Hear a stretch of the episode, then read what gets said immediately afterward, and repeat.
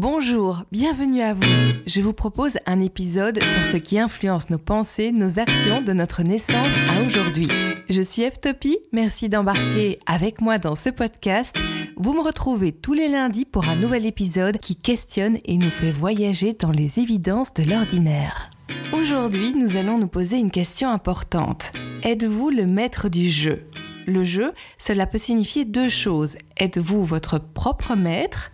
Connaissez-vous bien la personne qui regarde à travers vos yeux Ou êtes-vous le maître du jeu de la vie que vous vivez? Prenons un exemple. Le matin, je peux choisir ce que je vais manger comme petit déjeuner. Le pain, je peux le choisir bio, gris, blanc, même m'offrir le luxe d'un croissant chaud. Ou encore manger des céréales et faire un choix parmi les centaines de propositions disponibles dans les grandes surfaces. Pour le choix du petit déjeuner, j'ai donc bien mon libre arbitre. Vraiment? Le libre arbitre, c'est pouvoir être libre de penser et d'agir par nous-mêmes, être donc maître de nos choix sans influence externe. Où je veux en venir avec ce petit déjeuner? Quand on parle de petit déjeuner, chez nous, on pense pain, céréales.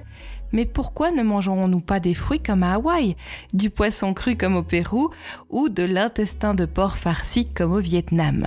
Tout simplement parce que c'est culturel et la culture a une influence non négligeable sur nos choix. L'avantage de prendre conscience de ça, c'est que ça nous permet d'augmenter nos choix. Je ne vous dis pas de manger de l'intestin de porc, hein. mais si je ne supporte pas bien le petit déjeuner classique, je peux essayer des choses qui sont ailleurs, comme du riz, des fruits. Dans ce podcast, nous allons donc passer en revue diverses influences qui conditionnent nos pensées, notre manière de voir le monde et de faire nos choix. Ma vision des choses que je partage avec vous et ce ne sera bien sûr pas complet.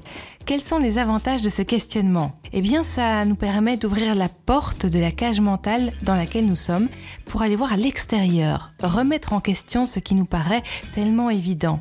Cela nous permet aussi de faire nos choix avec un peu plus de liberté et surtout des choix qui nous correspondent réellement mieux.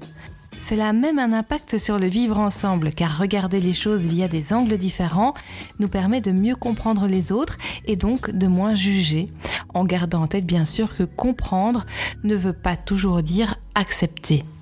J'ai longtemps cru que j'avais ma propre manière de penser, que j'étais hors influence, que ma façon de voir le monde était construite uniquement par mon esprit.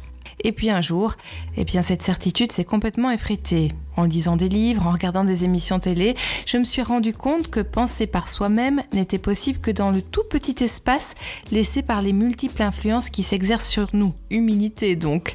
L'endroit où je suis né, mes parents, mon éducation, les médias, les personnes croisées dans ma vie, ou même la façon dont mon cerveau traite les informations. Tout cela a construit une vision du monde ma vision du monde et l'influence sans que j'en sois forcément consciente.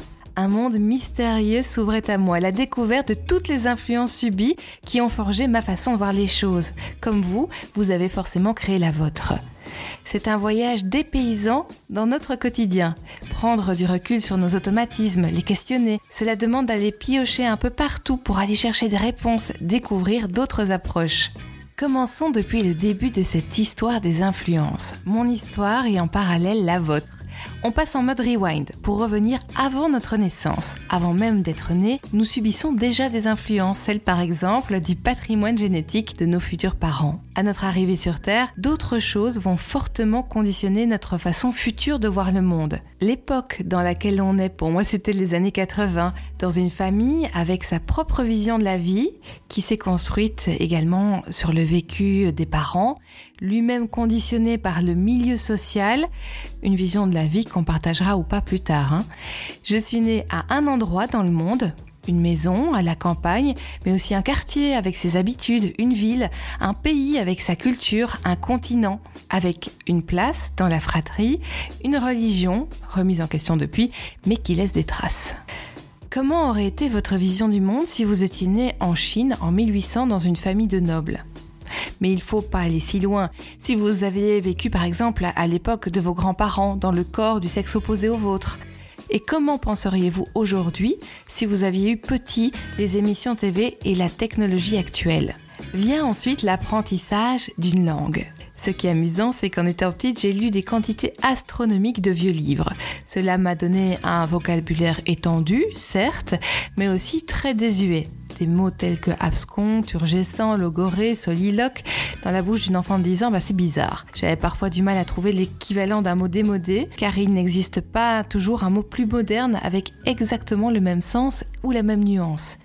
La langue, c'est passionnant, c'est elle qui permet de mettre en mots notre monde, de catégoriser, de trier, de communiquer avec les autres, et les mots à notre disposition, la grammaire, influencent aussi notre vision du monde. Pour la suite des influences, en voici une très importante, l'éducation des parents. Dans certaines familles, l'enfant n'a pas son mot à dire et dans d'autres, au contraire, on développe son expression. On peut comprendre que ça va changer un petit peu les choses pour la suite. Il y a ce qu'on peut faire, ce qu'on ne peut pas faire, ce qui est bien, ce qui n'est pas bien, ce qui est attendu euh, de l'enfant via les projections de l'entourage. Ah, il reprendra l'entreprise familiale. Les conventions sociales influencent aussi notre comportement. Roter à table, par exemple, chez nous, c'est clairement un manque de politesse. Ça ne se fait pas. Mais en Chine, vous pouvez y aller. Cela montre que vous avez apprécié la nourriture. Si vous accueillez un Chinois, le savoir permet d'éviter d'être outré par le comportement, mais d'accueillir ce rot comme un compliment. C'est étrange, hein? Mais nous le sommes aussi. Les superstitions, par exemple, marcher dans un caca de chien du pied gauche porte bonheur. Mais on a aussi Saint-Nicolas, la petite souris. Voilà, même pas trois ans et déjà énormément de conditionnement. Ensuite vient la socialisation, les premières expériences avec les autres à la maternelle. L'école aussi, c'est là que nous avons passé une grosse partie de notre temps. Les méthodes utilisées nous ont fortement influencés. Par exemple, le découpage des matières en heures distinctes, la course au point, le fait de ne valoriser que quelques compétences, le choix des sujets vus dans chaque matière et la façon de présenter ses savoirs. Saut dans le présent. Nous sommes maintenant adultes et nous sommes également influencés, notamment par tous les messages que nous recevons. Il y a les médias que nous consommons, les reportages, la musique et bien sûr les informations. Votre vision du monde sera effectivement radicalement différente si vous vous informez uniquement via Sud Presse ou uniquement via des médias alternatifs. Mais il y a aussi la culture, les pièces de théâtre, les événements auxquels nous participons, les films. Pour donner un exemple, les films américains ont énormément d'influence sur nous il propage l'American Way of Life and Thinking. Je suis pas sûre de l'accent. La façon de vivre et de penser américaine. Et aussi des pubs pour des produits américains. Ils ont même un award qui récompense les meilleurs placeurs de produits dans les films. En 2014, parmi 35 films nommés à ce classement, on pouvait découvrir en moyenne 13 placements de produits par film. Et le grand gagnant de ces placements de produits, devinez qui c'était? Eh bien, c'était Apple. De nombreuses autres choses présentes dans la société influencent aussi nos pensées. C'est le cas des idées reçues. En dépit de la propagande de Popeye, pour ceux qui se rappellent ce dessin animé, l'épinard n'est pas la meilleure source de fer alimentaire. Il y a les stéréotypes, comme par exemple celui-ci très courant, les filles sont nulles en maths, ce qui est absolument faux et qui empêche les filles de choisir cette filière d'études par exemple. Il y a les métaphores qui sont euh, véhiculées. On peut voir par exemple la vie comme un combat ou voir la vie comme un jeu. On comprend bien que choisir notre propre métaphore de vie peut être intéressant. Le but ici, c'est pas d'être exhaustif, c'est impossible, mais cela montre quelques pistes que je vais explorer dans les prochains podcasts. Ça, c'est donc pour les influences extérieures. Ensuite viennent nos propres particularités personnelles. Et ça, c'est aussi super intéressant car nous avons chacun des modes de communication privilégiés. Certains sont extrêmement sensibles aux images, d'autres retiendront mieux les sons, d'autres devront bouger pour pouvoir réfléchir et les derniers seront particulièrement sensibles au goût. On parle de VACOG pour visuel, auditif, kinesthésique, l'action donc, olfactif et gustatif ce que ça entraîne concrètement avec ces canaux privilégiés, deux personnes qui vivent un même événement vont le raconter de manière complètement différente. Si on prend l'exemple d'une soirée en ville, certains se rappelleront de la musique absolument géniale, d'autres du goût du room ou les derniers, le fait d'avoir pu danser de façon endiablée toute la soirée. Personne ne voit donc la réalité de façon complètement objective, c'est impossible. Cette façon de voir le monde qui est unique pour chacun s'appelle la carte du monde. Il n'existe donc pas une carte du monde, mais autant de cartes du monde qu'il y a de personnes. La compréhension de ce concept permet une meilleure connaissance de soi, ça a été une vraie révélation pour moi. mais aussi une meilleure acceptation de l'autre dans sa propre vision du monde. Les canaux de perception et le concept de carte du monde ont été modélisés via une méthodologie qu'on appelle la PNL, programmation neurolinguistique. C'est une approche concrète de la communication et des processus de changement. On continue avec les biais cognitifs. Les biais cognitifs sont des mécanismes de pensée souvent inconscients qui vont altérer notre perception de la réalité. Par exemple, le biais de négativité. Notre cerveau montrera plus d'intérêt et plus d'attention pour les informations négatives. Notre tendance, par exemple, à cliquer sur des titres d'infos catastrophistes. Avec le biais de confirmation, on sélectionnera uniquement les informations qui viennent appuyer ce qu'on pense déjà. Et des biais cognitifs, il y en a des centaines. Et les médias, les publicitaires les utilisent pour nous influencer. Qu'est-ce que ça change concrètement de s'intéresser à ces questions? Prendre conscience de toutes ces influences bah, nous permet de prendre un petit peu de recul et de repenser notre façon de voir les choses.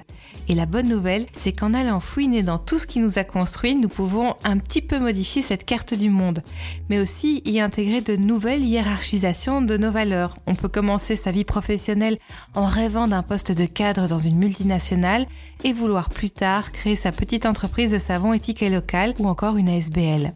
En gros, c'est construire une carte plus en adéquation avec nous-mêmes, avec la vie que l'on souhaite mener. Car quand nos choix sont complètement guidés par nos conditionnements, est-ce au final un vrai choix? Ou est-ce juste une illusion de choix?